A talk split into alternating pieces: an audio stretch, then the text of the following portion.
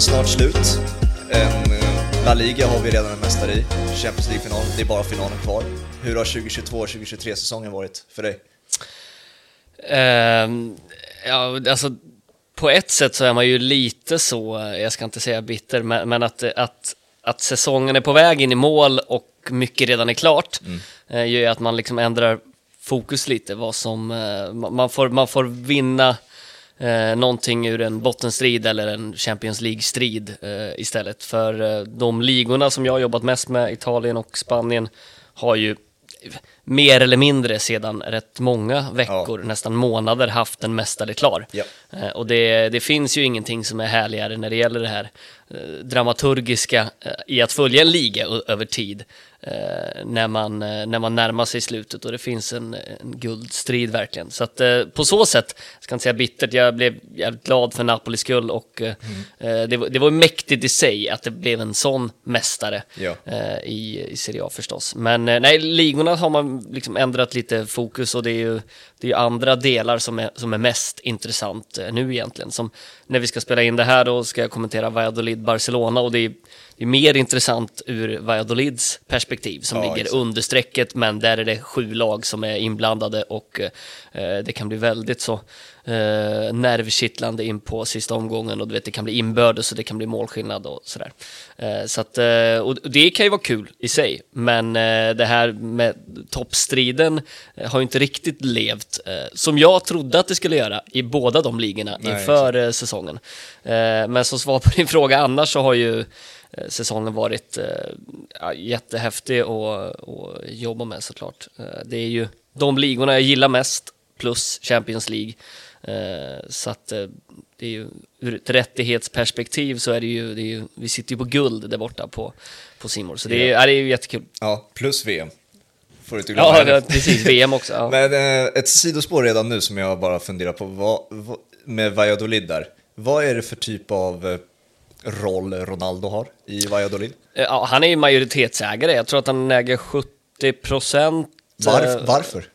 Har jag alltid funderat. Vad, vad var det med Valladolid? Ja, han har ju ingen koppling till Valladolid och Nej. det är ju en, det är en liten stad, eller liten stad, förhållandevis liten stad som ligger eh, mitt i landet. Det är väl någon timme eller två från Madrid, liksom inåt, uppåt sådär. Ja. Eh, Jag, jag har varit där en gång och det är ju en, men, en okej spansk eh, medelstor stad, men den har ju inget speciellt och inget vatten och kanske inte något finkulturellt heller som många av de städerna i södra Spanien har annars med, med Sevilla och Granada och sådär, även fast de inte ligger vid, vid vatten. Så där, det, det är ju, jag vet inte, han är ju dock med på matcherna så att jag antar att han om han inte bor där så spenderar han åtminstone mycket tid i Spanien för att kunna åka runt på matcherna. Så att, eh, ja, jag vet inte, det är väl en, det är väl en hobby i sig kanske att, att ha ett finger med i, i fotbollens eh, ja, värld alltjämt. Eh, Men varför just Valladolid? Antar att tillfället eh, dök upp och att eh, det tajmade rätt bra där. Var det han som rekryterade Ben Arfa? Eh, Bra fråga. Jag vet att han, eh, han eh, nästan handplockade Sean Weissman. Eh, har du koll på honom? Nej. Eh, det var en israelisk eh, spelare som öste in mål i, jag tror att det var österrikiska ligan. Okej. Eh, du vet, hade något Haaland-snitt nästan där med, med något mål per match. Och kom då till Valladolid, hade en ganska jobbig första sejour där i, i La Liga, men var väl rätt bra om jag inte är helt snett på det, när de tog klivet upp igen Ja. eh, förra säsongen. Nu är han, eh, jag vet inte var han har tagit vägen nu, men han är inte kvar i klubben i alla fall. Nej, okej. Eh, så han, han har väl haft en del i, i, det, i det där också. Eh, såg någonting i Weissman eh, i österrikiska ligan. Eh, det är klart att han inte har suttit och scoutat det där, men Nej. han fick väl tips av någon och blev väl stört förälskad i, i israelen. Men ja, så, eh, han, han har en hel del att, säga till om såklart. Mm. Eh, och jag tror till och med att han, eh, jag tror att det ökade hans procent i Valladolid, att det ökade efter Okej. ett par år. Liksom. Jag tror att han äger 70-75 procent eller Ja. något sånt. Undrar hur många som har koll på det där, att Ronaldo faktiskt är majoritetsägare i Valladolid. För att det är inte någon jättestor grej som har tagits upp av särskilt många. Och jag har ju varit jättenyfiken på hur projektet faktiskt har varit, hur, hur bra han faktiskt gör och så vidare. För jag har noll koll. Nej, de, de har ju åkt lite upp och ner som Exakt, en jojo, och det är ju samma sak nu. De är ju nykomling i La Liga den här säsongen och eh, ja, ligger på nedflyttningsplats. Eh, kanske har åkt ur när vi släpper det här. så att vi, vi får väl se, eller så har de säkrat kontrakt. Ja. Det är väl lite, det är väl lite Valladolids position i näringskedjan. Eh, och eh, ja, men, den där Weissman-värvningen, eh, det, det såg väl många som ett steg att så här, nu kanske det börjar satsas lite. Men den rekryteringen gick väl inte så, så väl, i alla fall inte ur en La Liga kontext att han inte lyckades färga där utan snarare i, i en division under och det är klart det är svårt att rekrytera från Schweiz och Österrike och så direkt in för att göra skillnad. Eh, ja, nej, det, är, det är svårt att veta vad han vill. Eh, det finns ingen, ingen riktig tydlighet i, i nå- någon stor satsning i Ronaldos Valladolid-projekt heller. Nej. Så att, eh, ja, frågan är, är, den är befogad men kanske inte besvarad. Nej, det är ett roligt sidospår, men vi, man, man kanske får höra mer om det lite längre fram. Så, Ha- Hade de varit högre upp i tabellen och, och vi hade haft större fokus på dem Ja. Under matcherna så hade det kanske snackats mer om honom. För att han är ju liksom en, en kanske den största stjärnan ändå i Valladolid. Ja. För att det är ju det är alltid han som zoomas in där uppe på Ja, pressläktaren, exakt. lika mycket som tränare nästan. Eh, så att eh, ja, ser man deras matcher så tror jag inte att det går någon förbi att Ronaldo han, han syns rätt mycket på Valladolids matcher Mm. och det måste finnas en anledning till det och eh, så är det ju. Ja, exakt.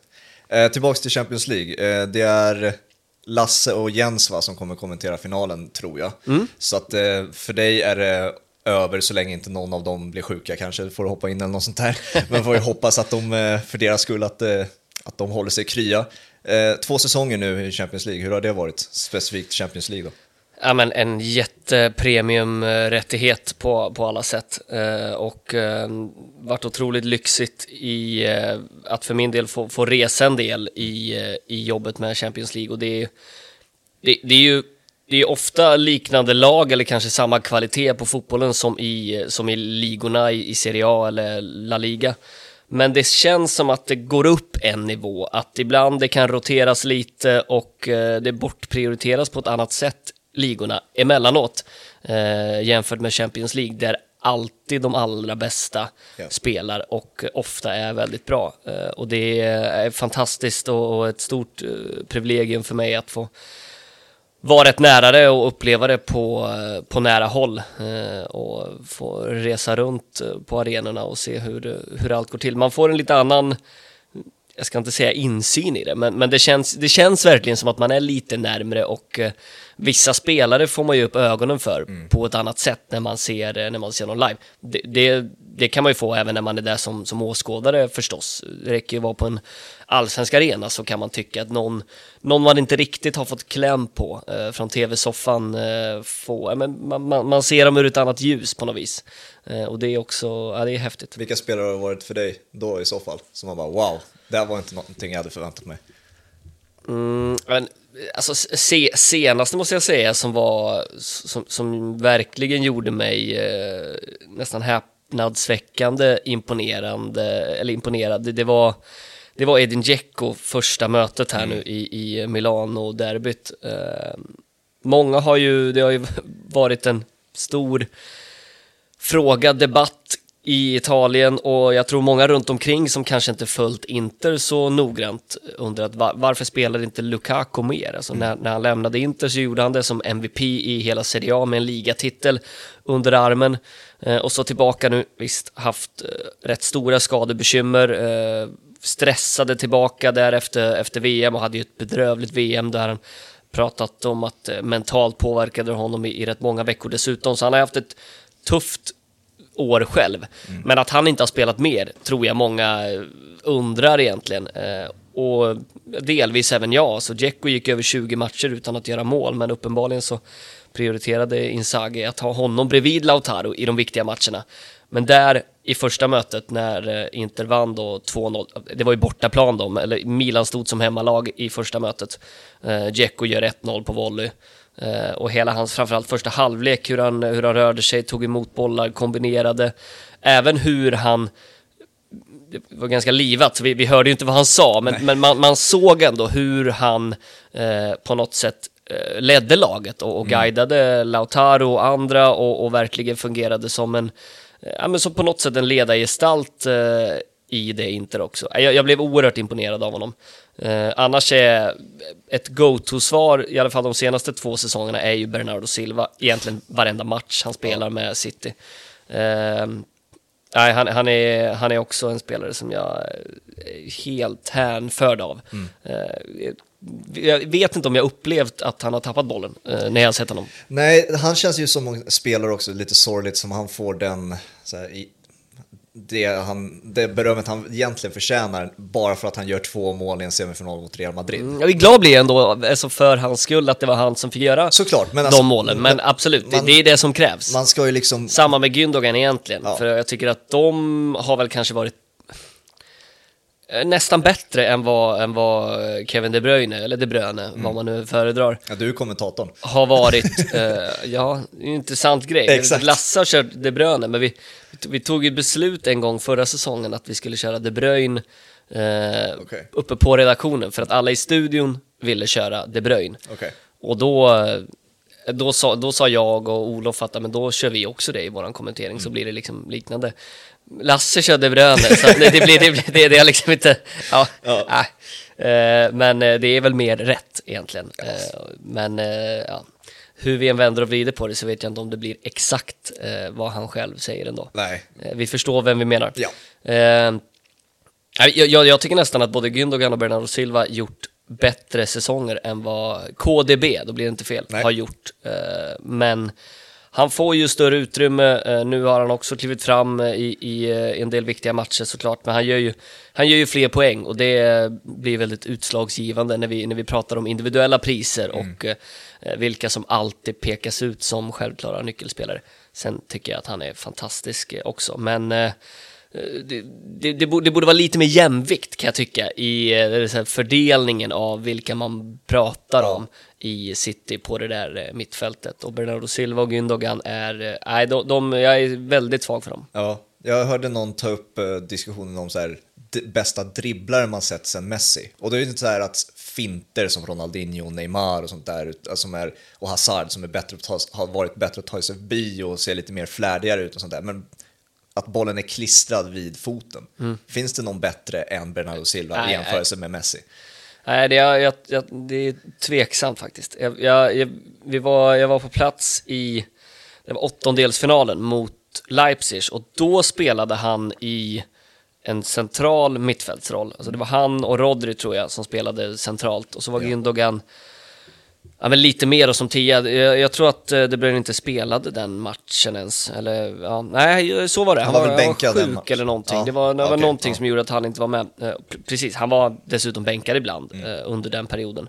Eh, Men där, alltså den, den första halvleken, jag ska gå tillbaka och se den igen, för det var, det var, det var fler, flera gånger under matchen som, som jag då liksom tittade till mot Olof, eh, som, som var expert på matchen. Och man liksom, båda förstår vad, vad, vad, vi har, vad vi har sett och det går knappt riktigt kommentera för det är små detaljer och vi kan inte bara prata om Bernardo Silva, men han, han, han tappade nog inte bollen en enda gång under den första halvleken och de hade väl 80% bollinnehav och det kändes så oerhört kontrollerat och då är det ändå intressant att det är inte den rollen som han i- de viktigare matcherna sen har eh, fått husera utan då blivit mer utpetad på en kant. Säger en del om vad han har i sin eh, repertoar och är otrolig spelare verkligen. Ja. Hur, eh, med, på tal om kommenteringen, hur har din så här, omställning från att ha varit en kommentator som har varit väldigt mycket off-tube, alltså hemma i Stockholm och kommenterat La Liga och sånt där, från, till att vara på plats och inte bara på, de, på vilken match som helst, utan bland de största matcherna. Hur har den liksom, förändringen varit för dig? Har den varit enkel eller har den varit svår att anpassa sig till? Eh, jag tror eh, att jag har haft lite nytta av att jag gjorde en del matcher för kanske sex, sju, åtta år sedan med eh, både då jag jobbade mycket med handboll och innebandy men även då fotboll med, med superettan eh, allra främst. Eh, För då var jag ganska mycket på plats. Inte lika stora arenor, Nej. men, men att jag liksom kan hur det funkar med en kommentatorsbox där och hur allting går till på en arena, att det inte är helt nytt att kastas in i.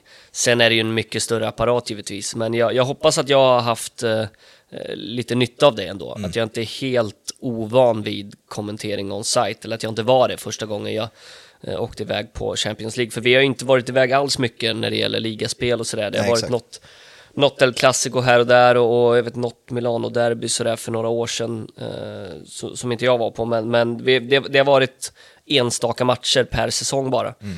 Eh, så då får man inte riktigt samma kontinuitet i det.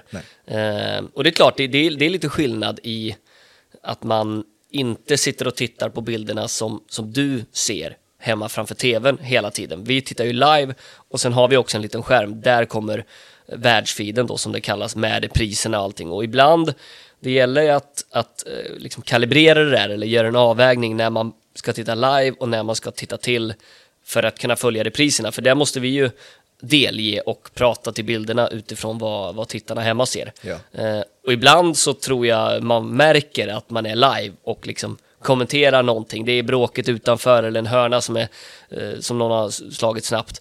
Eh, och så visas repris på någon tackling parallellt. Eh, och sådär. Och det är, det är också för, det är, eh, det är fördelen att man inte missar någonting och att man kan ta del av saker som händer utanför bild.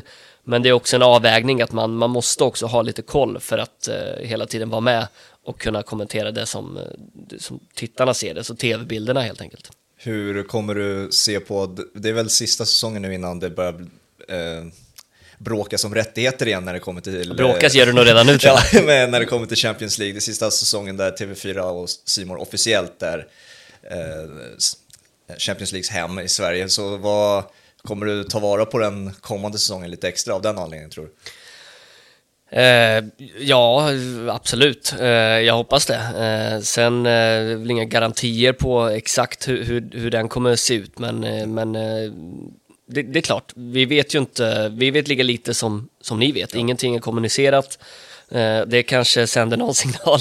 Eh, och nej, vi, vi, får, vi får se vad, som, vad som händer på rättighetsfronten, men det är mycket möjligt att Champions League försvinner och eh, det, har- det har varit en, som jag sa, en sån otrolig rättighet, premium på alla sätt och eh, att få åka runt på de här arenorna, se världens bästa fotbollslag, fotbollsspelare, åka runt till de här städerna, det är ju, eh, det är ju en ynnest på alla sätt och vis. Så att, eh, ja, det, det ska man ta med sig och försöka eh, njuta lite. Jag gjorde det nu i Milano, att jag drog en dag eh, extra innan bara Ja. för att liksom i lugn och ro kunna ja, men bara ta in och, och eh, ta del av maten och promenera runt och ja, men, i, i lugn och ro. Att det inte bara blir upp tidigt eh, till en flight, eh, till arenan, installera, hem, byta om, tillbaka. Eh, jag tror att det framställs som att det är mer glamoröst ibland än vad det är. För ibland är det också rätt stressigt. Så har man möjligheten att eh, liksom kunna kombinera eh, jobbet och nytta med, med nöje på något sätt så är det, det ska man väl ta fasta på. Ja, du var väl där eh, tidigt nere också innan matchen med Sia också? Och Ja, det- precis. För vecka, för veckan innan, ja. Men då var det mer, då var det mycket mer att göra, för då gjorde vi reportage och ja, men, tog närvaro i... eh, Så TV4 sänder ju live nästan hela tiden. Det är Nyhetsmorgon och det är Efter fem Ja, och det är nyhetssändningar och sådär. Så då var vi ju då var vi på tå mer och i arbetsbubblan på ett annat sätt de dagarna inför. Eh, Och då, då, då finns det lite annan, jag ska inte säga stress så, men man är man kan inte riktigt slappna av på samma sätt eh, som vecka två. Då, jag, då åkte jag också ner själv. Eh, och, där, och det, var, det, var rikt, det var en riktig fullträff. Jag tänkte mer på han, hans hjärta och hans stress i och med att det var hans Inter som skulle göra matchen också. ja, nej, men jag tror inte att han stressade mig så mycket. Det var nog kanske jag som stressade honom. mer. det, nej, men det, det, var, det, var, det var kul och det var, det var intressant att se också hur, eh, hur hans eh, välmående eh, skiftade eh, ju närmare matchen vi kom. Ja. Och efter matchen så var han var nästan mer, tror jag, så nervös för att han kände väl att det, det blir ett tyngre fall om vi sumpar det här Ja, nu. Trots att det blev 2-0 och en, ja, men, det var en utskåpning, Ja, en eh, mästerlig interinsats, en av eh, säsongens bästa prestationer kanske, i, i helt rätt läge. De knöt ju ihop den där eh, säcken eh, till slut också, så att Sia är glad. Ja, exakt. Le- Levde den upp till förväntningarna sett till hur det, så här, rubrikerna var ju kanske den största Milano-derbyt, var det någonsin de sa, eller på, i modern tid i alla fall. Och sånt där. Levde det upp till de typen av förväntningar tyckte du? Ja, men jag, jag tror att det är så, det är så svårt att, eh, att liksom sätta det i en, i en kontext efter en, det är en hundraårig historia mellan eh, klubbarna och en rivalitet som sträcker sig långt bak i tiden. Eh, det är klart att eh, och, om, vi, om, vi, om vi slår ut det och bara pratar om den här matchen så var den ju, det var kanske var århundradets största derby eh, utifrån att Milan och Inter inte varit eh, i den europeiska toppen på så många år. Nej. Men det är klart att backar vi till att eh, de möttes i både en semifinal och en kvartsfinal i början av 2000-talet då hette spelarna ja, Kaká, Cedorf, Pirlo, Gattuso, nästa eh, Maldini. Det är bara ett lag. Ja, eh, och, eh, och, och, Inter kontrade med, med sitt lag och Inter som dessutom då vann trippen några år senare, där 2009-2010. Det var, det, var ju, det var ju en annan stjärnglans över derbyt då. Eh, och då fick det också negativa rubriker, vilket också det blir ikoniskt på något sätt i, i retroaktivt så att säga, där när eh, de kastar in en bengal på Dida, matchen blev avbruten och mm. sådär. Mm. Så att det, det, det, är många som minns så starkt och Shevchenkos mål när han smäller in den i bortre, i, det är väl den matchen som blir avbruten sen. Så det, det, det finns väldigt mycket som, som är väldigt klassiskt där och, och framförallt den här stillbilden då med Rui Costa och Materazzi ja. när de står och hänger på varandra och kollar på eh, bengalen och röken och, och sådär inne på San Siro. Så att, äh, det, det, jag, jag vet inte om, om det här slår ut drabbningarna från tidigt 2000-tal. Det får vi väl se längre fram, men eh, utifrån att eh, Milan och Inter eh, varit så långt ifrån toppen i Europa och även långt ifrån toppen i, i Italien under rätt många år under Juventus dominans där. Då kan man ändå säga att det här var, det var, det var ett derby som liksom hade, det var extra allt och det hade mycket mer. Mm. Men jämför man lagen och kanske framförallt då Milans upplaga från 2005 jämfört med 2023 så eh, det, det, är lite skillnad i, eh, i kvalitet. Så ja, är det alltså, i bristen på, det här kanske låter lite taskigt med tanke på att inte nådde en final i Champions League, men så här, bristen på stjärnglans på planen kompenserades ju med vilka stjärnor som var utanför planen på San Siro under de här två matcherna. Alltså, det var ju helt sjukt vissa studios, det var väl ni på TV4 som delade den. Hela Inter-besättningen var ju i en studio, jag vet inte för vilken kanal, men det var ju liksom alla, det var väl alla, Julio Cesar, alla trippelvinnare. Ja, precis. Liksom helt sjuk studio. Och Schneider som är svår att känna igen nu Exakt. Ja, han och Materazzi, de hade det kul i alla fall. så. Ja, men, eh, ja, precis. Och även tyckte jag utifrån eh, alltså ett Milan-perspektiv, eh, första matchen då, då Milan stod som hemmalag, så var det, det var ju lika mycket inzoom på Zlatan och Djokovic som är uttalad Milan-supporter och Pirlo som var på plats och, ja. och väldigt många gamla Milan-ikoner.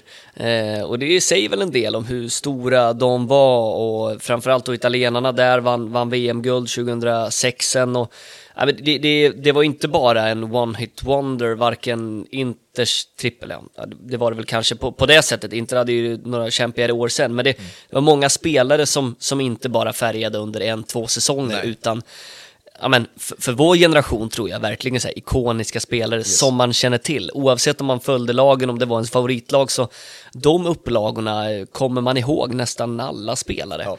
Eh, och eh, jag tror inte att det kommer vara riktigt samma eh, ja, men känsla när vi pratar om Milan eh, 15 år framåt i tiden och man ska pricka ut vilka som startade den här semifinalen med Selemäkers och Junior Messias och kanske Benazer och, och, eh, ja, jag vet inte. Nej, det var väl många som skrev det också på sociala medier att det här är ju egentligen inte, sett till kvalitet på spelarna, inte en Champions League-semifinal i jämförelse med den andra semifinalen där vi såg andra typer av spelare och namn på det sättet. Nej, samtidigt så tycker jag att det är jävligt härligt också att ja, men, två lag med, med den kulturen och eh, framförallt inramningen som blev i ett, eh, i ett derby, att, eh, att det inte bara är eh, lagen med oljeshejkar som, som, som, tar sig Absolut. och placerar sig i topp fyra i Europa, eh, utan att vi också kan få en semifinal som kanske var präglad av lite annat och kanske mer som hände runt om eh, San Siro och inne på San Siros läktare snarare än bara det som hände på planen. Ja. Eh, vilket var mycket mer fokus då på, på den andra semifinalen mellan eh, Real Madrid och City. Så att eh,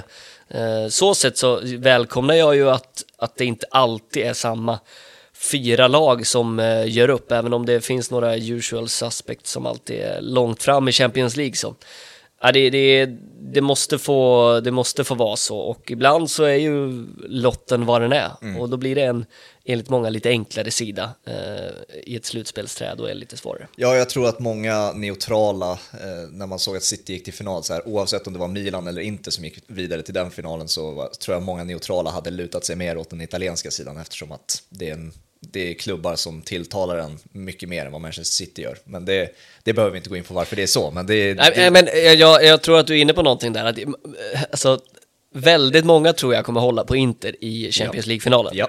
eh, och det är inte av anledning att de tycker att Inter har ett fantastiskt lag eller att de gillar Lautaro Martinez väldigt mycket. Utan Nej. jag tror att det handlar mer om eh, vilka som står på andra sidan. Exakt. Eh, du paras ju ihop ofta med vår vän Marcello, eh, La Liga-mässigt, men Champions League har du varit inne på, det har varit Olof Mellberg. Hur har de två säsongerna, framförallt i Champions League och det, den kommenteringen tillsammans med honom varit? Ni har ju liksom, ja vi har en bild här tror jag, ja.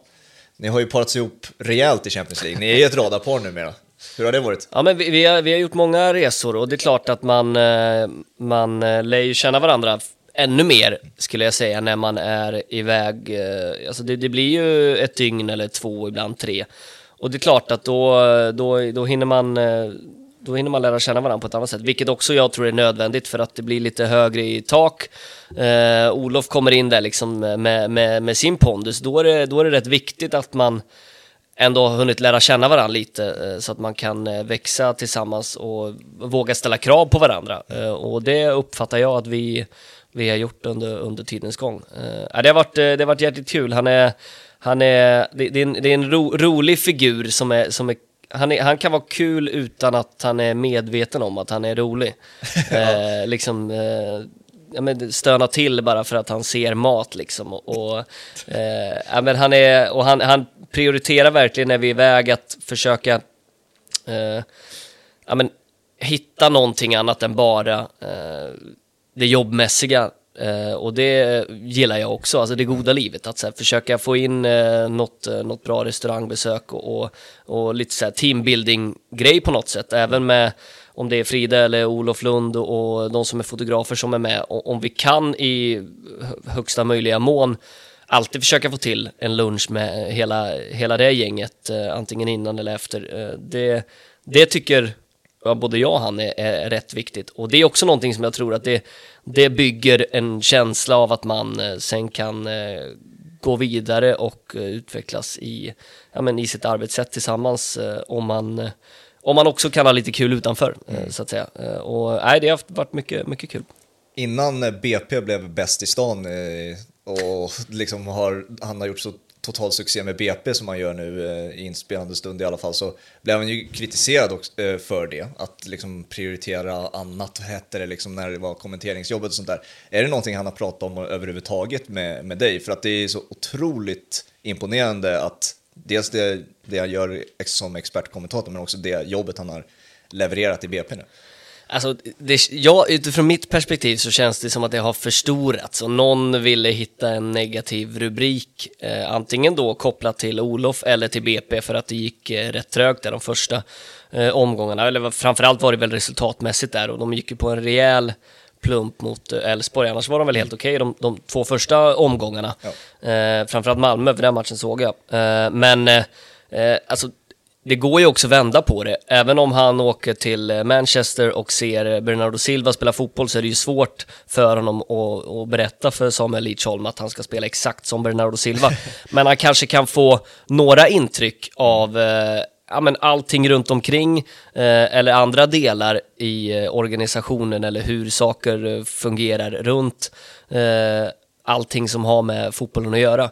Eh, och det, det tror jag inte ska underskattas. Och det, det har väl han pratat om, att så här, men det, det pågår ju en process konstant. Liksom. Han sitter ju med sina eh, paddor eh, i, i, eh, nej, på, på flygen och kollar sina träningar eller allt vad han gör parallellt som att han förbereder eh, en Champions League-sändning. Och även om steget är långt spelmässigt från BP till City så jag, jag tror att man säkert kan, kan hitta någonting att, eh, att ta med sig. Och det är samma som Je- Jens Fjällström vet jag, som har jobbat med några gånger också. Han, eh, han var besökt, han är ju assisterande tränare i, i Australiens eh, damlandslag. Yes. Och då har han passat på att besöka spelare när han har varit runt här i Europa och sett lite träningar och sagt det att det är ju supernyttigt att kunna se hur klubblagen tränar för att kunna ta med sig det in i landslaget eller hur de jobbar på eh, individuell eh, basis med spelarna och så vidare. Och jag, jag, jag tror att eh, det, det är lätt att vinkla det till att man är borta från ett fyspass en onsdag morgon, men man kan ju också vända på det och se det som att ja, vi har en tränare som faktiskt kan komma hem någon erfarenhet rikare och kanske kan det innebära någonting positivt för oss i, i slutändan också. Eh, sen tror jag att de, de har väl delad, eh, de har delat ansvarsområde eh, egentligen eh, i BP. Ja. Så att Det är ju med Andreas Engelmark. Det, det, fi- det, finns ju, eh, det finns ju två om, om ansvaret där, så att jag tror de klarar sig något pass i veckan.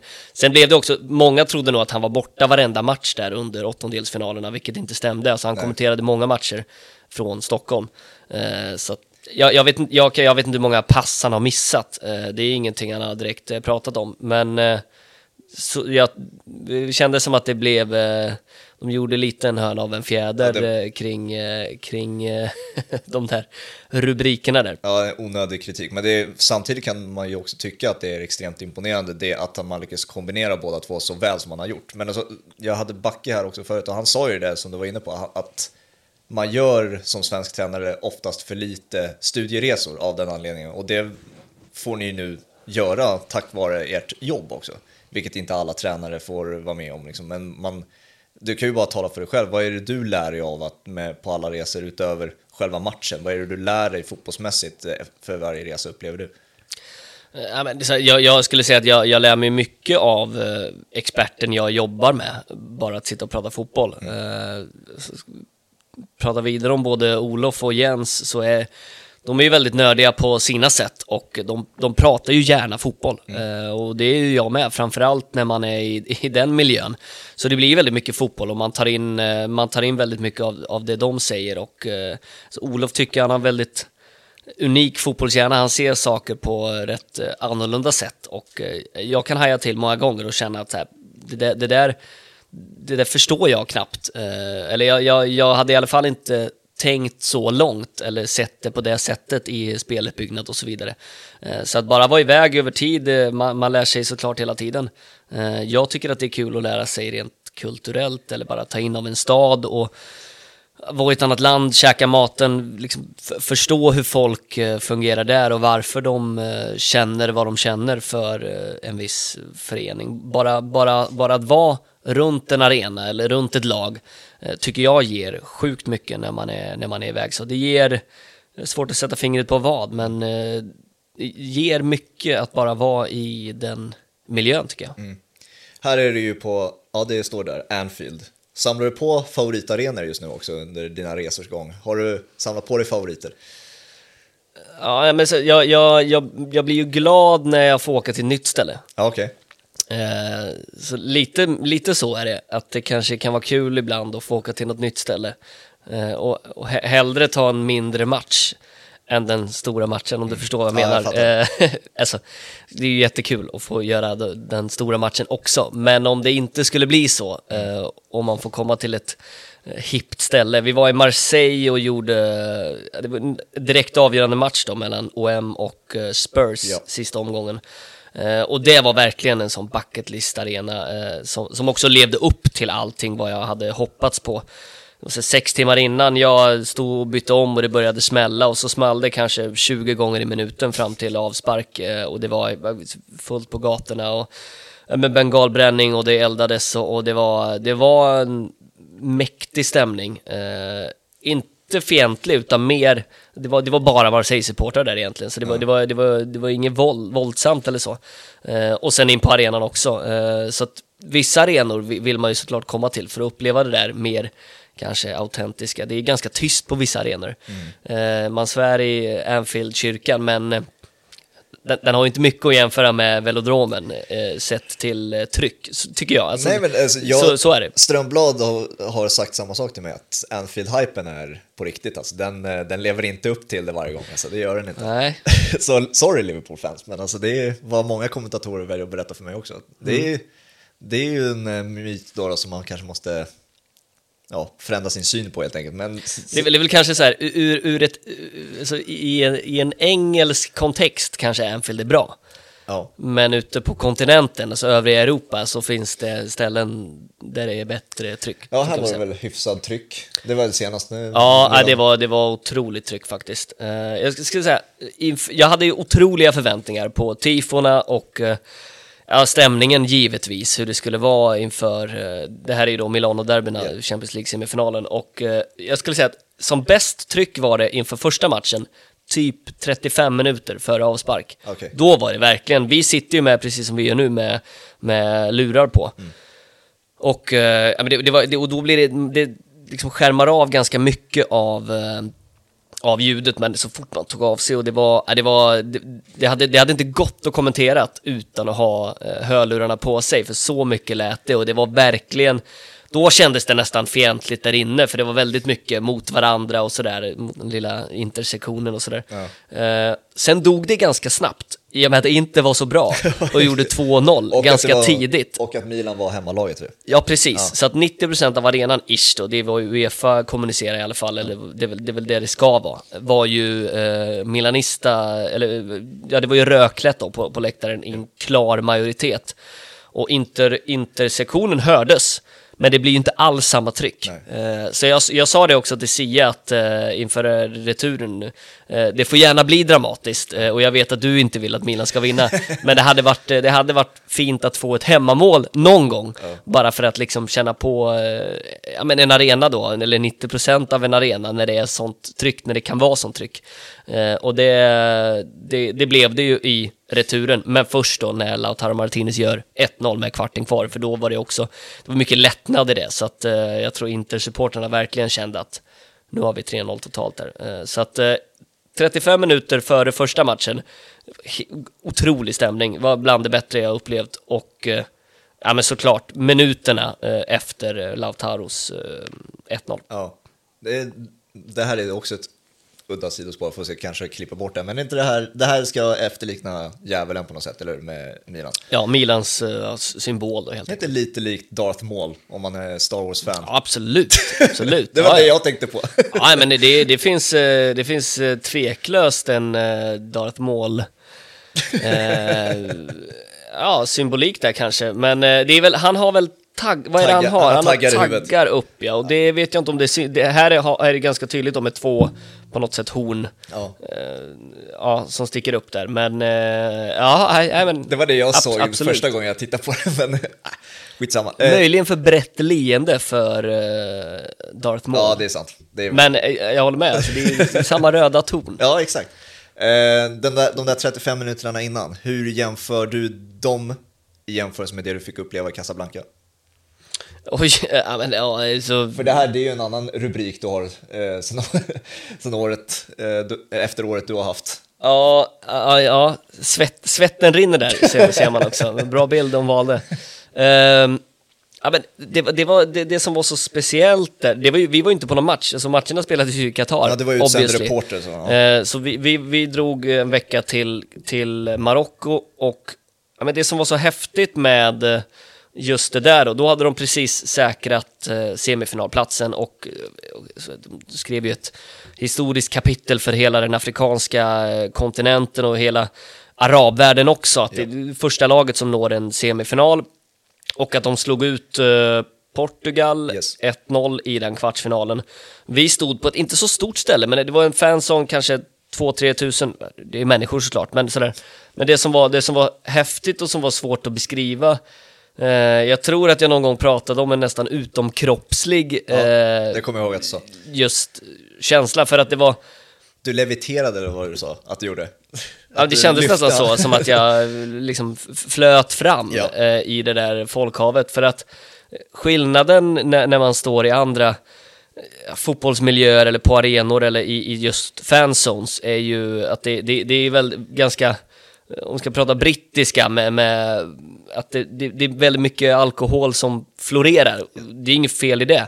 Men här var det mer, det var, det var så genuin, ren glädje. Eh, och en, en häftig grej var ju, det var nå- någon som hade med, det var väldigt mycket familjer där. Jag tror inte ens att de sålde alkohol på, på det stället vi var. Vi var utanför deras nationalarena på en fanzone. Och folk var där med sina familjer. Det är också, jag ska inte säga helt unikt, men ganska ovanligt. Ofta är ju, i alla fall här i Europa, är vi iväg med våra, våra vänner och Ja. så krökar vi och så beter vi oss eh, dåligt eventuellt om det går bra. Yes. Eh, och här var det mer, de var där med sina familjer och även om det var någon, eh, någon eh, treåring som satt på axlarna, alltså glädjeskriken eh, vid slutsignal var, det, det var så äkta på något vis och någon kastade upp sina barn liksom till varandra. Och det var inte det här att det bara kastades eh, ja, men öl eller att det blev våldsamt utan det var, det var bara så mycket glädje och det, det kändes som att Många kanske inte hade eh, fotboll närmst hjärtat, men de förstod vad det innebar. Alla var där ändå, alla kände för det här. Och det var, eh, det var, det var så autentiskt på något vis att uppleva ren glädje. Det var inte bara fotbollsglädje, det var, det var någon form av eh, nationalglädje och eh, Nej, det var, det var just de minuterna, eller den minuten där framförallt, det var, det var helt sjukt. Jag hade också i mitt öra vår kommentering, Ja.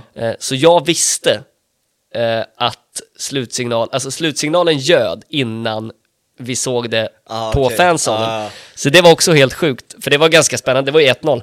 Så Lena Sundqvist då, min kollega, eh, hon säger matchen är slut och det kanske dröjer 15 sekunder och redan då börjar jag liksom så här känna att allting stiger och det, det, det är som puls och jag vet att det snart kommer det.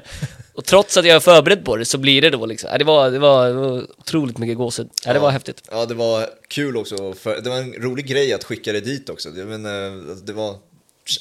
Där och då kändes det, ja nu är Adam där borta, det kändes som en spontan grej. Liksom, och, Ja, det var, det var jättespontant. Jag hade jobbat rätt många dagar i sträck. Jag hade blivit sjuk på köpet. Jag kommenterade några matcher hemifrån Ja. och var, jag var fruktansvärt dålig under sista matchen. Det var Brasilien-Kamerun. Ja.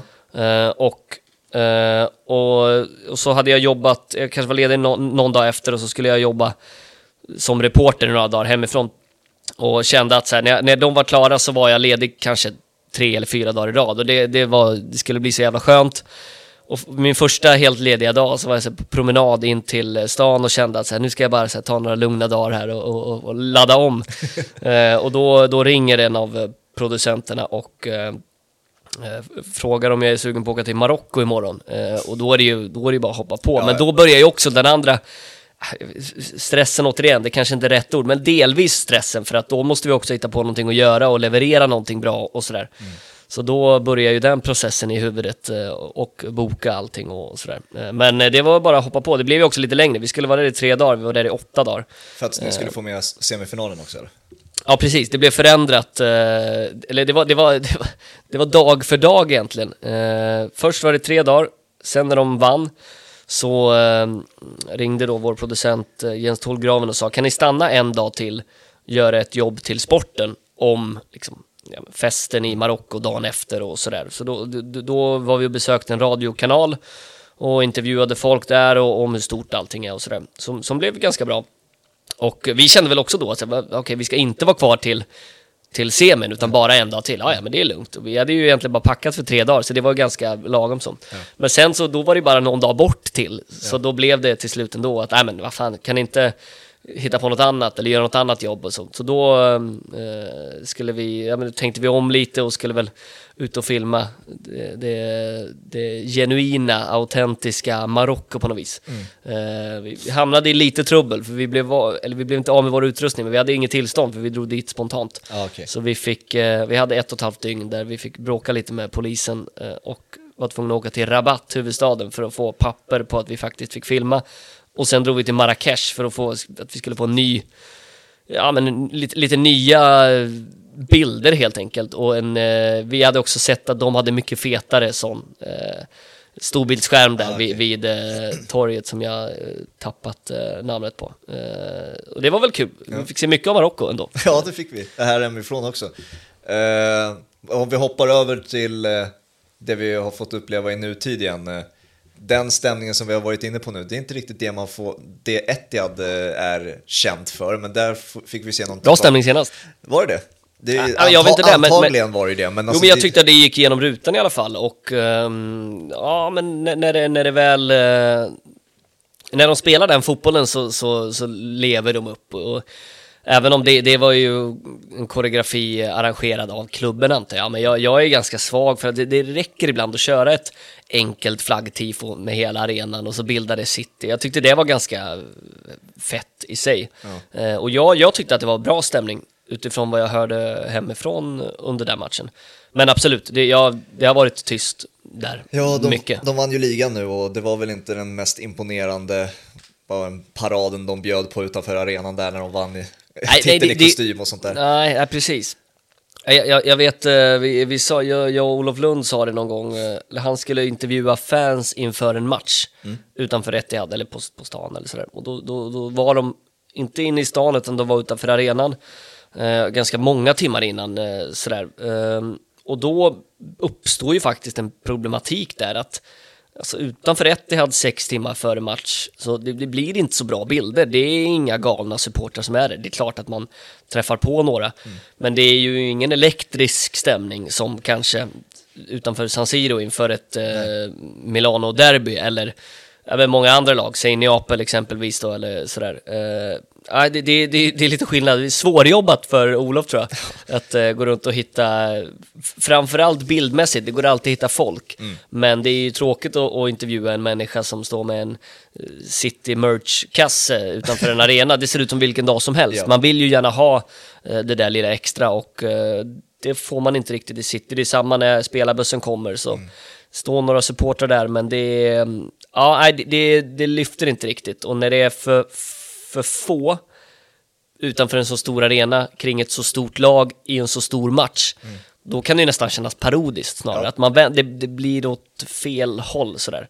Eh, men jag får ge det till dem utifrån vad jag, vad jag hörde att så här, matchen mot Real Madrid så tyckte jag att det i alla fall lät rätt mycket inifrån arenan. Vad gör det med ditt La Liga-hjärta att eh, just Real Madrid blir de som får ta emot den där stora smällen när City levererar den typen av fotboll och sånt där? Nej, alltså egentligen ingenting. Eh, Okej. eller, nej, men det, det är inte så att jag sitter och håller på, på Real Madrid mer än City, utan eh, det, det, var ganska, det var skönt i den matchen att inte jobba med det och inte liksom sitta i någon jobbholk eller vara var i, i den bubblan, utan verkligen så. Jag tror det var första gången den här säsongen, så verkligen sitta hemma och inte se det i efterhand, utan se det i realtid och verkligen vara ja, men, nollställd och bara kunna njuta av det. Eh, Jag hade hoppats på mer spänning såklart. Ja. Eh, Och jag vet att Real Madrid har en högre nivå, men det var ju det bara imponera, eller applådera City.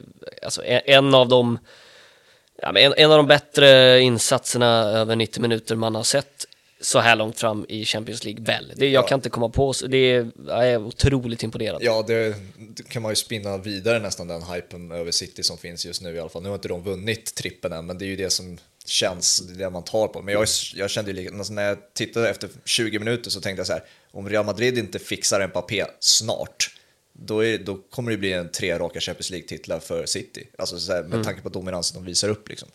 Ja, och det, jag tycker också att så här, det är klart att Real Madrid är regerande både liga och Champions League-mästare, men narrativet inför finalen var ju nu möts världens två bästa lag. Och då låg väl Real Madrid trea i ligan. Ja. Så tappat oerhört mycket poäng i ligan. Alltså, så bra har inte Real Madrid varit, inte när det gäller eh, kontinuiteten och, och lägsta nivån. Höjderna finns där, för Ja. de har spelare av absolut högsta snitt på ja, egentligen varje position.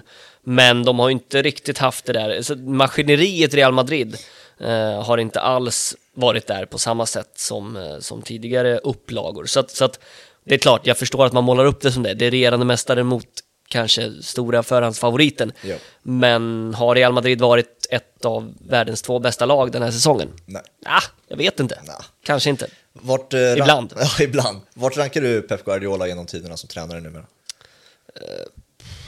Ja, men han är väl, han är väl där uppe ändå. Det tycker jag man, man kan ge Eh, ja, ja, Men precis. många vill Sticka ut hakan, han är där uppe. Eh, nej, ja, det är så svårt att säga. Samtidigt, så här, jag, jag, är, jag, är nästa, jag är mest imponerad över vad han har gjort i, i City. Framförallt om han kröner eh, hans väldigt många år. Är det sex, sju år nu? Sex år? Kom sommaren 2016. Eh, ja, sju år då va? Min matematik Mm. Ja, stämmer. sju- sju men sommar. om, om han löser det nu, eh, efter den liksom, transformationen han har gjort med City den här säsongen, jag är så sjukt impad av hans, eh, hans sätt att men, göra John Stones till någon form av hybridroll, mittfältare, mittback och eh, men det här att han helt exkluderat de offensiva, frejdiga, bollskickligare eh, ytterbackarna som typ då eh, Cancelo eller Sinchenko för att men, ha, han måste ha fyra, kanske fem mer mer eller mindre utpräglade defensiva spelare på planen, ja. några som täcker upp. Mm. Eh, och värdesätter ju arbetsmoralen för allting annat och moralen till det egna spelsättet. Eh, ingen får gå utanför den ramen. Absolut inte. Och eh, det är det som är imponerande, hur han spelar något form av ja, 3, 2, 4, 1 i anfallsspel som jag i alla fall inte har sett tidigare. Framförallt inte när det gäller de här positionsbytena och eh, ja, men, stora jobbet de lägger ner. Springer nästan alltid mest i matcherna. Och, nej, jag är sjukt imponerad och det känns som att han, han har fått tid. Han har ju också fått utrymme att bygga det här laget över tid. Det är sjunde säsongen. Det är klart han någon gång skulle vinna Champions League-titeln och, och Haaland har kommit in som, som den kanske sista pusselbiten. Men jag är nästan mer imponerad över hur han har liksom kalibrerat det hela mm. och eh, under säsongen lyckats vända på det, för det såg inte alltid lika bra ut under hösten. Eh, och hur han eh, ja, men gav kalla handen till Cancelo och fått ut max av, eh, av det här laget. Det är ju känslan. Och men det är klart att han är uppe bland, eh, bland de eh, absolut bästa genom tiderna.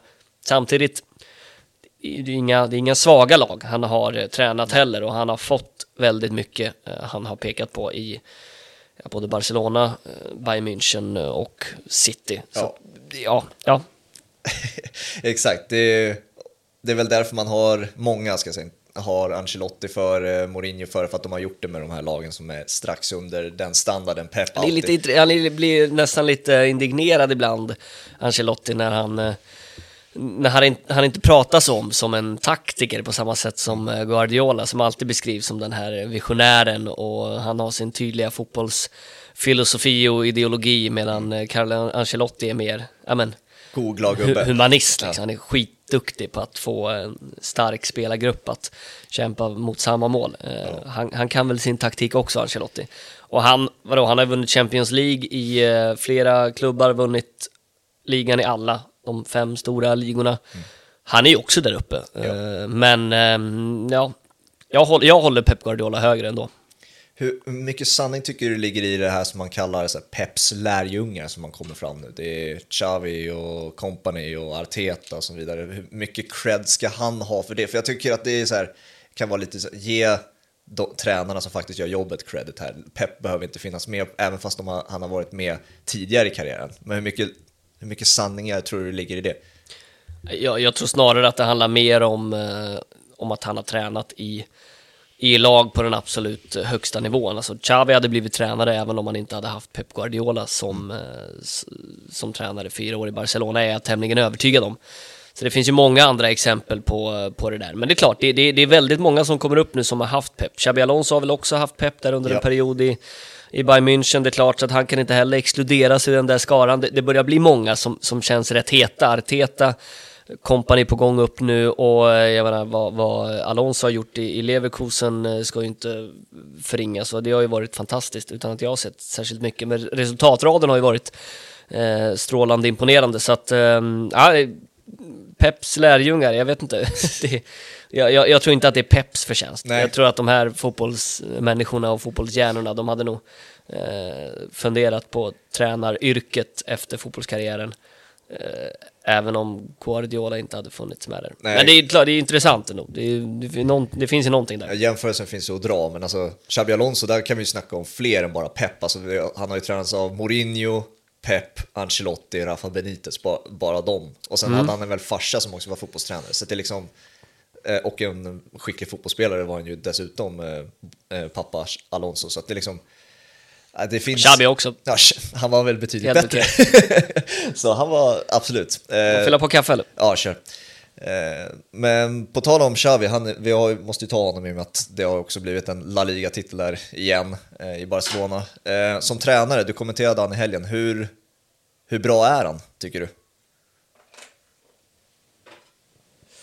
Eh, ja, men svår, svårt att säga efter bara ja, lite mer än ett och ett halvt år nu ändå. Eh, det som har imponerat mest den här säsongen, det är ju egentligen defensiven och att man inte har sett desperationen i eh, Chavis Barcelona vid ledning 1-0, utan att de snarare kan kontrollera på andra sätt än att stänga matchen med 2 3-0 eh, och sett eh, ganska bekväma ut i det. Eh, jag tror knappt att jag, jag, jag, har inte, jag har inte upplevt någon Barcelona-upplaga så länge jag har följt La Liga som, som agerat på det sättet. Och det, det tror jag är en styrka om man ska gå långt även i Europa här eh, framöver, att, att kunna vinna matcher på det sättet och att eh, allting definieras inte bara utefter hur många mål man gör eller hur offensivt frejdigt och anfallsglatt det är, utan lite mer pragmatiskt och det handlar om att vinna fotbollsmatcher och de är ju, de är ju på väg att slå eh, rekordet nu med antal hållna nollor under en säsong, rekordet på 26, eh, Ter Stegen har hållit 25 nollor just nu. Mm. Eh, de har inte släppt in mer än, vad är det,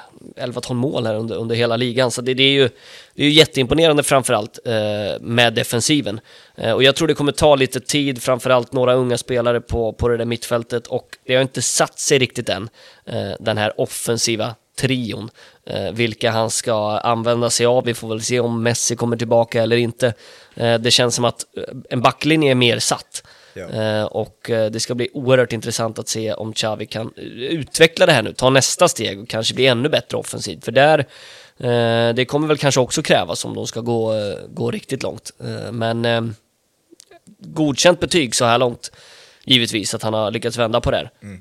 Samtidigt alltså, laget han hade när han kom in jämfört med nu, det är ju alltså, våldsamma skillnader ja. när han spelade med Elias Achomash i sin första eh, ligamatch, 17 år gammal, hade noll La Liga-minuter innanför eh, bältet och spelade som eh, Mingesa och, och Erik Garcia, fortfarande kvar i och för sig, men ganska långt ner i hierarkin och, och, och sådär. Eh, det, det, har hänt rätt mycket med spelare som, eh, som Lewandowski, eh, Kondé, in i det här laget. Och bättre spelare gör ju jobbet eh, enklare för Xavi också. Så det, jag, jag tycker ändå att det är lite upp till bevis nu. Mm. Framförallt med, med tanke på misslyckandet i Europa ja, eh, nästa säsong. Kan man inte, det är ju det, kan man förvänta sig en, eller man bör kanske förvänta sig en högre nivå av Xavi. Framförallt om den här sommarfönstret av Laporta återigen blir så aggressivt som han tidigare har agerat. Som man tror också.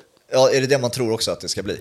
Ja, jag läste någonting bara häromveckan att det kommer bli ännu mer aggressivt än ja, förra säsongen. okay. Eh, sen så handlar det ju om att de ska komma runt i La Ligas egen eh, fair play och eh, ja, de, de måste göra utrymme i, i truppen och när det gäller eh, lönebudgeten framförallt. Mm. Eh, sen kommer de ju behöva sälja spelare för att också kunna på så sätt eh, värva in, men jag tror också det handlar mycket om lönerna. Mm. Visst, eh, tappar de både Alba och Busquets så, så eh, frigörs ju en del utrymme där. Eh, men de behöver också få in lite rent kapital i form av mm sälja spelare och eh, det är väl det som är problemet, att det, är väldigt få som vill lämna av vad jag läser, ja. eh, med både då Rafinha, Ferran Torres, Ansu Fati, alltså alla vill och tror att de verkligen kan lyckas. Eh, alla kan förstås inte vara kvar, framförallt inte om eh, en viss argentinare ska, ska in i, i den där anfallsekvationen igen. Så där, det, då, ja, eh, det, det, det känns som ett av de mest Alltså Barcelona kommer gå in till nästa säsong som en av favoriterna i La Liga och en, tror jag, outsider till Champions League ändå. Ja. Som har jättebra lag och framförallt de här unga spelarna kommer ju... Det logiska är att de tar nästa kliv och de är väl, alltså mittfältet med, med Pedri, Frenkie de Jong och Gavi är ju fantastiskt bra liksom och ska de bli ytterligare ett år äldre och lärt känna varandra ännu bättre så det, det, de, de, har ju, de har mycket på plats redan. Eh, men eh, Ja, det, det, känns som att utifrån de förutsättningarna och kliva in som favorit så är det ändå ett av de mest svårtippade lagen när det kommer till att sätta en hel spelartrupp. Alltså det, det känns ju enklare i ett eh, ja, Manchester City. Det, det, kommer ske några förändringar. Några sitter på utgående. Gündogan ska väl testa, ja, kanske, kanske blir Barcelona just då. Mm. Men ska väl testa något annat. Alltså, de har mycket, allting känns ganska klart där. Ja, de har sin startelva mer eller mindre. Eh, försvinner Gündogan så kommer väl Foden in och så värvar de någon eh, utfyllnadsspelare istället. Barcelona, det skulle kunna bli 7, 8, 9 förändringar i A-lagstruppen. Ja. Och eh, om, om det blir den ena eller den andra, eller den andra tror jag avgör väldigt mycket eh, vad det blir för liksom profil på spelarna och hur stora stjärnor det blir. Det är klart att ska, ska Messi in, ja, då kanske det blir svårt att värva en högerback för en halv miljard. Ja. Alltså det, det är lite så, då får de gå... Ja. Så det, det är väldigt svårt att säga, hade du bett mig ge mig 24-mannatruppen hur Barcelonas lag ser ut nästa säsong, jag tror att jag har många fel. Ja, exakt. Eh, vad, jämförelserna med Gavi och Pedri med Xavi som spelare, hur rättvis och hur jobbig är den egentligen? Nej, den är jätteenkel. Pedri är ju mer lik Xavi. Ja. Okej, Om vi ska jätte- jämföra dem så. Är det, som spelare också är det rättvist att dra, för, alltså när man ser på potential och eh, sånt där? Eller är Ja, det, vem är Gavi då menar du? Nej, alltså, det är väl Iniesta-typerna och sånt där man jämför med? Jag, alltså, jag tycker Gavi är, han är varken Xavi eller Iniesta. Han är ju ver, han är ju en ganska så, ettrig och eroderande spelartyp. Skitjobbig att möta, tar många gula kort. ja, det är inte riktigt Vä Iniesta. nej. väldigt så fysisk, tuff, hård. Eh, och det är ju, man, man blir ju lättlurad av det där, att men, en spelare är inte så duktig i, i det fysiska spelet för att han är ganska liten. Så är det ju inte. Nej. Och han är ju, han är väldigt bra när det gäller all statistik på ja, allting, det fysiska spelet och spelet utan boll. Alltså han är ju oerhört viktig för deras, eh, deras pressspel och eh, allting, allting utan boll är ju Gavi väldigt bra på. Sen har han ju förbättringspotential med boll. Det är inte så att han är, han är träfot på något sätt. Nej. Men han kan bli bättre och även sättet hur han värderar när han ska välja att spela. Han har inte jättebra avslutsfot och sådär. Eh, och där förstår jag det som att han var mycket mer dominant och gjorde mycket mer poäng i ungdomslagen. Och det är klart, det är, det är en nivå upp när man ska spela seniorfotboll. Och där finns det förbättringspotential. Men han är ju mer, det är, en, det är ingen riktig gnuggare liksom. Eh, Pedri är ju mycket mer fina vrickningar, eh, den som kan diktera tempo, men kan också eh, ja, men sätta av fart, eh, eller framåt med fart. Eh, Så jag, jag skulle säga att han är mer lik både Xavi och Iniesta. Eh, eller någon blandning av dem då, om vi ska göra jämförelsen. Gavi, är Gavi är någonting annat. Iniesta var ju så nära man kan komma en Ballon d'Or egentligen om, man hade, om man inte hade haft en Messi och Ronaldo i vägen. Är det, kan, är det den nivå man kan förvänta sig av Pedri också då? Eh, ja, alltså det är ju... Jag, jag tror att han, nu har han gjort lite fler mål den här säsongen. Jag tror att han är uppe på sex ligamål, vilket är helt okej, för han har varit lite skadad eh, den här säsongen också. Det är väl nästan mål var fjärde match i ligan, så det, det är ju rätt bra. Men han behöver, han behöver upp i eh, poängproduktion. Samtidigt, så här, varken Iniesta eller Xavi gjorde ju mängder av poäng. De hade några säsonger som var Ja. väldigt bra. Men det var ju inte det som stack ut, utan det var ju spelet i övrigt.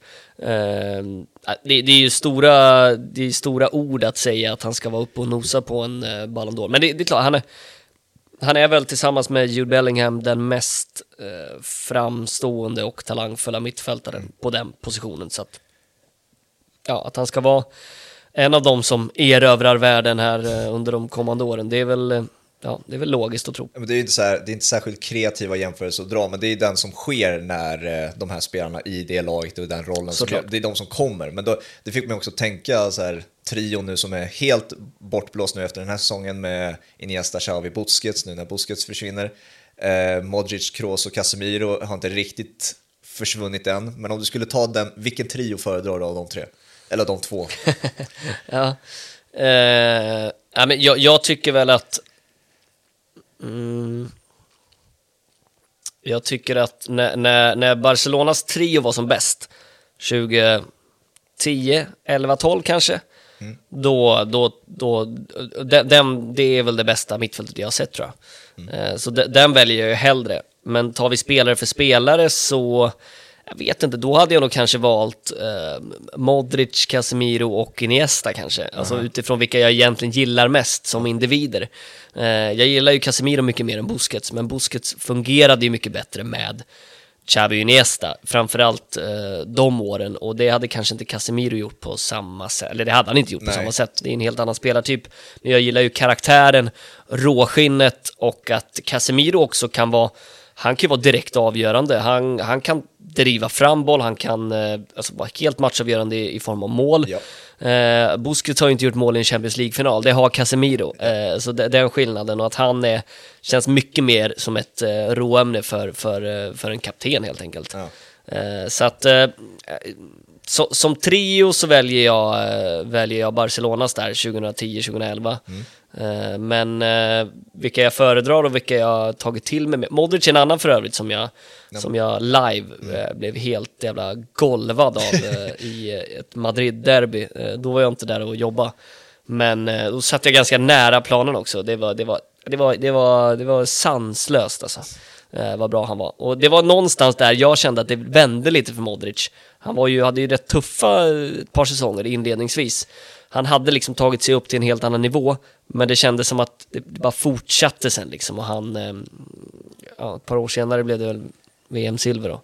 Ja, han, Tredje Champions League-titeln. han blev ju framröstad 2013 där, eller 2012 när Mourinho värvade honom från Tottenham till seriens eh, sämsta värvning. Mm, han hade en jobbig inledande period där, kom in mycket som Alltså i- ersatt, eh, vem ersatte han egentligen? Eh, Var det Özil kanske? Özil men- som ja, men, ti- han- ja, tio positionen, ja. Ja, exakt. Och spelade bara som, eh, som tia och det var ju inte hans eh, rätta position. Så att när, när det där justerades och han växte in i det så, jag menar, han är inne på elfte säsongen nu. Det är imponerande. Och ska förlänga av allt vi hör. Ja. Så att, ja. Eh, om vi fortsätter på den här eh, antingen eller eh, eh, om jämför igen. Jag tycker sånt här är kul. Eh, Peps trippelvinnare 2011 eller Zidans tre raka Champions League-vinnare. Vilken, nu är det ju tre säsonger där med Real Madrid eh, som Zidane. Mm. 2009 va? Tripp Peps. Ja, nej, förlåt, just det, exakt. Eller? 2011? eh, 2011 så vann de eh, inte Champions- trippen. Nej, de vann inte Copa del Rey, det men, var ju- men, men, men de var bättre eh, 2011 än 2009. Ex, okej. Eh, exakt, för det var Då ju var jag också där faktiskt, på, på eh, cupfinalen eh, på Mestalla. på Mestalla, när Bale eh, sprintar runt Mark Bartra som drar baksidan och så Ja. tror man, när man upplevde det där, att han petade bollen ett steg lite för långt. Mm. Pinto vågade inte gå ut och sen så bara petade han ju in den bakom, eller mellan benen på Pinto. Så det, det blev ju liksom ett verkligen ikoniskt mål. Ja. Eh, både Ronaldo och Nej, Alonso var ju en Champions League och Ronaldo var inte med den matchen, var avstängd tror jag. Han, nej, han var skadad. Eh, Det var ju, skadad, ja. Så att eh, det blev ju också en sån där riktig, en, match där, där Bale fick rubrikerna och Nej, det, det, är, det är ett av de mest ikoniska klassikomålen Mm. i modern tid, skulle jag säga. Det var ju 2014. Eh, 2011, den som- säsongen som jag nämnde, då torskade de ju också på Mestalla en Copa del Rey-final mot Real Madrid-Barcelona. Just det. Det var ju då Ronaldo nickade in. Di Marias eh, eh, antågande där på kanten, inlägget till precis, Ronaldo. Exakt. Så, men om du, säger, om, om du säger ändå att 2011-laget är ju, det håller man ju beredd på att hålla med om också. Det var ju bättre än 2009-2010 ändå, det laget. Ja, jag tycker, ja, det, det är min bild av det Ja. liksom. Eller, ja, ja. Det, så det, det är ju till exempel David Det, var, det var en fräschare upplaga ja, också. Det, yng, alltså, Och det, det kändes som att Pep hade fått lite mer tid. Det var så, det som sitter nu, att det är först nu vi börjar se det, det, det verkliga City, det han vill ha. Ja. Första Barcelona-året med, med Pep var ju spelare han egentligen inte ville ha och det var ju en del i hela processen. Sen råkade de vinna allt eh, ändå, så Ja, det, gick ju väldigt bra, Det var uppenbarligen. ju Men, ja. spel, var det Silvinho på vänsterbacken i den Champions League-finalen, där Thierry Henry och Eto'o, det var ju inte eh, Peps favoriter, även fast de var jävligt bra. Ja, den säsongen var båda, det klaffade mycket, det var mycket som klaffade och framförallt kring, kring de två i samarbetet med övriga. Så Ja. det är klart, den, eh, den sexlingen framåt med eh, Busquets som kom upp den säsongen, Xavi Iniesta och så, och så Messi, Eto'o och Henry. Ett jävla lag alltså. Ja, väl själv. 2011 eller 2009-10-laget och jämför det med Zidane, eh, Zidans tripp, eller, tre raka Champions League-titlar. För där är det ungefär samma elva som spelar i Real Madrid. Fan vad svårt ändå. Det, jag, jag tycker det är så olika, det är så olika grejer ändå. Det är ju... Det är ett lag som är... Det är svårare att vinna Champions League tre år i rad. Alltså det är, även om det inte är lika många matcher, det är ju, det kanske inte är svårare, det är ju skitsvårt att vinna en trippel, givetvis. Det är ju, eh, men, men, men att vinna, de bröt ju någonting där, att de vann eh, en Champions League-titel eh, som regerande mästare och att Ja. sen då gå och vinna ytterligare en. Ja. Eh, och på sätten de ofta gjorde det. Eh, nej, vara- det var sjukt imponerande. Jag, jag, jag tycker inte att det Real Madrid var bättre. Men de hade ju alltid en förmåga, och det sitter ju någonstans i, i väggarna och i vinnarkulturen i Real Madrid. Det känns som att har man haft på sig en Real Madrid-tröja tillräckligt länge, typ som Rodrigo förra säsongen, ja, men när, det, när det är hans tredje säsong, då har han börjat fatta vad det innebär och då vet han att här, det, det kommer lösa sig, det kommer bli bra och då Ja. går han in och gör två mål i en Champions League semifinal. Ja, exakt. Det, är, det är någonting som är så otroligt fascinerande med hur eh, saker och ting funkar kring och i Real Madrid och vilken dragningskraft eh, klubben har, eh, även när det gäller att attrahera spelare och sådär. Eh, men det är, det svårt att, det är svårt att jämföra. Hade, jag fått, hade jag fått välja själv så hade jag nog hellre vunnit tre raka Champions League Ja. än en, en dubbel eller en trippel en säsong. Det är ett lag som är, ja, det är ju bästa laget man har sett med boll någonsin antagligen. Det är Barcelona-laget. Ja, det är mö- möjligen City emot nu då. Ja, nu kanske då. Men alltså jag bettar ju hellre att Messi som i sin eh, falsk nia-roll håller bollen bättre högre upp i banan än vad Erling Haaland gör till exempel. Så, Alltså, Jo, om, vi ska, om vi ska säga possession-aktigt liksom. Men, eh, och sen så har vi ett Real Madrid som ändå var ganska bekväma med att inte ha boll. Så det, den matchen i matchen hade ju varit alltså, otroligt Ja, men så här, Real Madrid hittade ju alltid olika sätt att vinna fotbollsmatcher på. Ja. Det är det som är imponerande. Imponerande och det var ju det som tog dem långt. Deras eh, konstanta tro på att ingenting är omöjligt oavsett matchbild.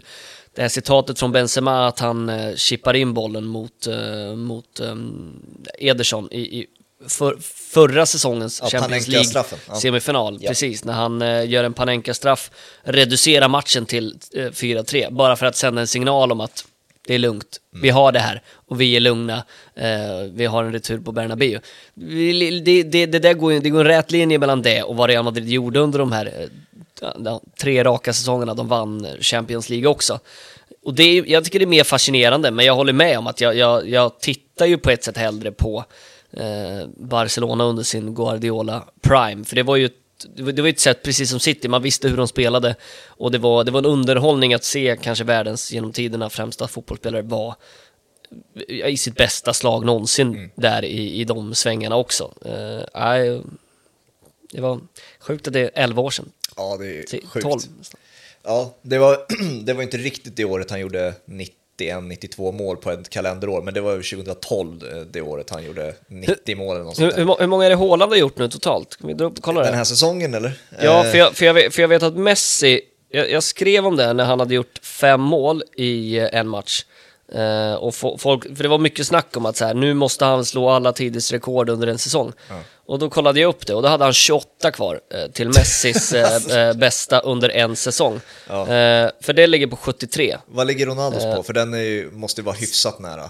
Kanske 10 60 min- någonting. Ja, Ja, 10 mindre. och nu har Haaland då, han har gjort då 52 mål på match. Så han har ändå 21 mål kvar Mm. eh, för att nå Messis bästa. Samma säsong gjorde han ju över 30 assist. Ja. Det, är, det är sjukt att, att tänka på. Jag minns inte vilken... Jag tror att det var säsongen efter Pep drog faktiskt. Det kan ha varit under eh, Villanova, eller så var det sista. Skitsamma. Det var, det var där i krokarna eh, för typ 10-11 år sedan. Ja. Och, och samtidigt så gjorde han väl under kalenderåret då, var det 91 mål? Ja, något sånt där. Ja, ja. Det, Inräknat Argentina. De där 73 är exkluderat Argentina. Klubblag, en säsong, 73 mål. det, vi kommer inte Svåra siffror att ta in. Nej, vi kommer inte se, alltså om Mbappé inte lyckas göra det i liga, liksom, han kommer inte, när nästa klubb han tar, tar sig till kommer han ju inte lyckas göra det. Han, alltså, vi kommer aldrig se den typen av målskytt igen. Man, har ju, man har ju sagt det, men det, det, det, det Haaland hade behövt göra några, han hade behövt några till här nu eh, de senaste matcherna för att göra match av det. Hur många matcher har han kvar? Det är ju bara tre, fyra matcher kvar nu. Det är ju Två i ligan och en Champions inte ens om han gör fem i varje match Nej. så når han dit. Nej, men och sådär, Haaland, det, det är helt sjukt man har sett. Framförallt i början på säsongen. Om man hade hållit i det han hade i början på säsongen, då hade vi kanske snackat liksom. Mm. Men det är ju liksom, Haaland har haft en av världens bästa säsonger sett till målskytte, men han kom inte i närheten av varken Messi eller Ronaldo i sin peak. Väl? Är Ronaldo, är han nära Ronaldo? Ja, men eh, Ronaldo är över 60, så det är ju en bit upp dit. Jag Ja. tror inte det är svårt att nå 60 och 52. Vad, vad har nej. de kvar? En match i ligan? Två? Ah, Det är väl två va? Ja, de har någon mindre. Ja, två, säg vad har han fyra matcher kvar då? Champions League-final och fa Cup-final. Något sånt. Ja, fyra eller fem matcher. Ja, nej, det är klart att han kan göra kan nå upp i 60. Det är väl kanske ett mål han har. Han vill väl upp i 40 i ligan också, men eh, ja, det var ju, det var ju någon säsong då Messi gjorde 50 ligamål och Ronaldo gjorde 46. Ja. Eh, och där är, där är han ju inte än. Nej. Eh, det lå- låter sjukt, det, låter, det känns som att han är där, Ja. målmässigt.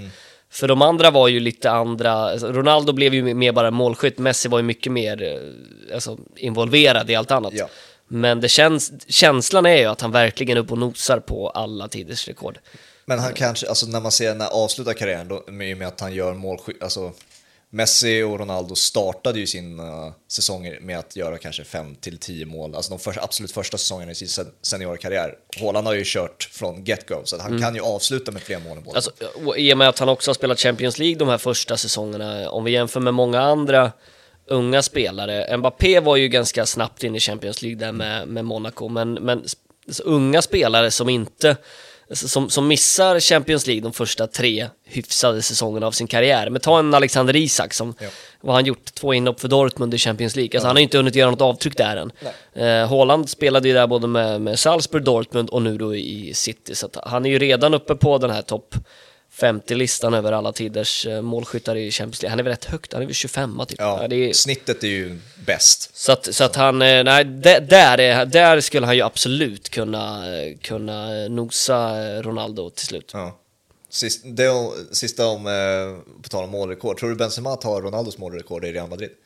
Nej, han, jag tror bara att det blir en säsong till. Tror du? eh, För Det- Benzema. Det är deppigt i. I, I Real Madrid i alla fall. Och då... Nej, alltså det, det, det, det krä, även om man gör två till så det krävs att han håller ett sjukt snitt. Ja. Och det tror jag inte att han kommer göra. Eh, Så att, eh, ja nej. Jag tror inte att han liksom dalar markant. Men eh, han, han var på sin peak förra säsongen och jag tror inte att han riktigt når upp dit igen. Nej. Nej. Så att, ja nej. Han får väl nöja sig med att han har flest assist i Real Madrids historia. Ja, det är rätt bra det med. Nämns för sällan.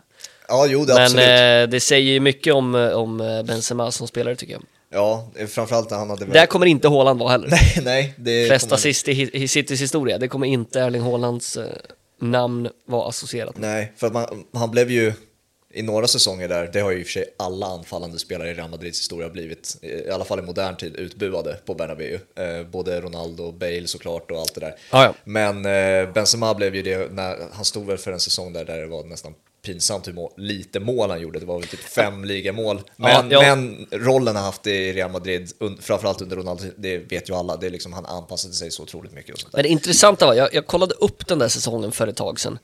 Och han gjorde fem ligamål, eller sex ligamål. Eh, totalt så gjorde han betydligt fler, för jag tror att det var, kan varit samma säsong han nätade i en Champions League-semi och i en final. Exempelvis, han gjorde rätt viktiga mål på vägen fram. Ja, jag tror han- att han nätade mot Bayern i den Semin, eh, ja.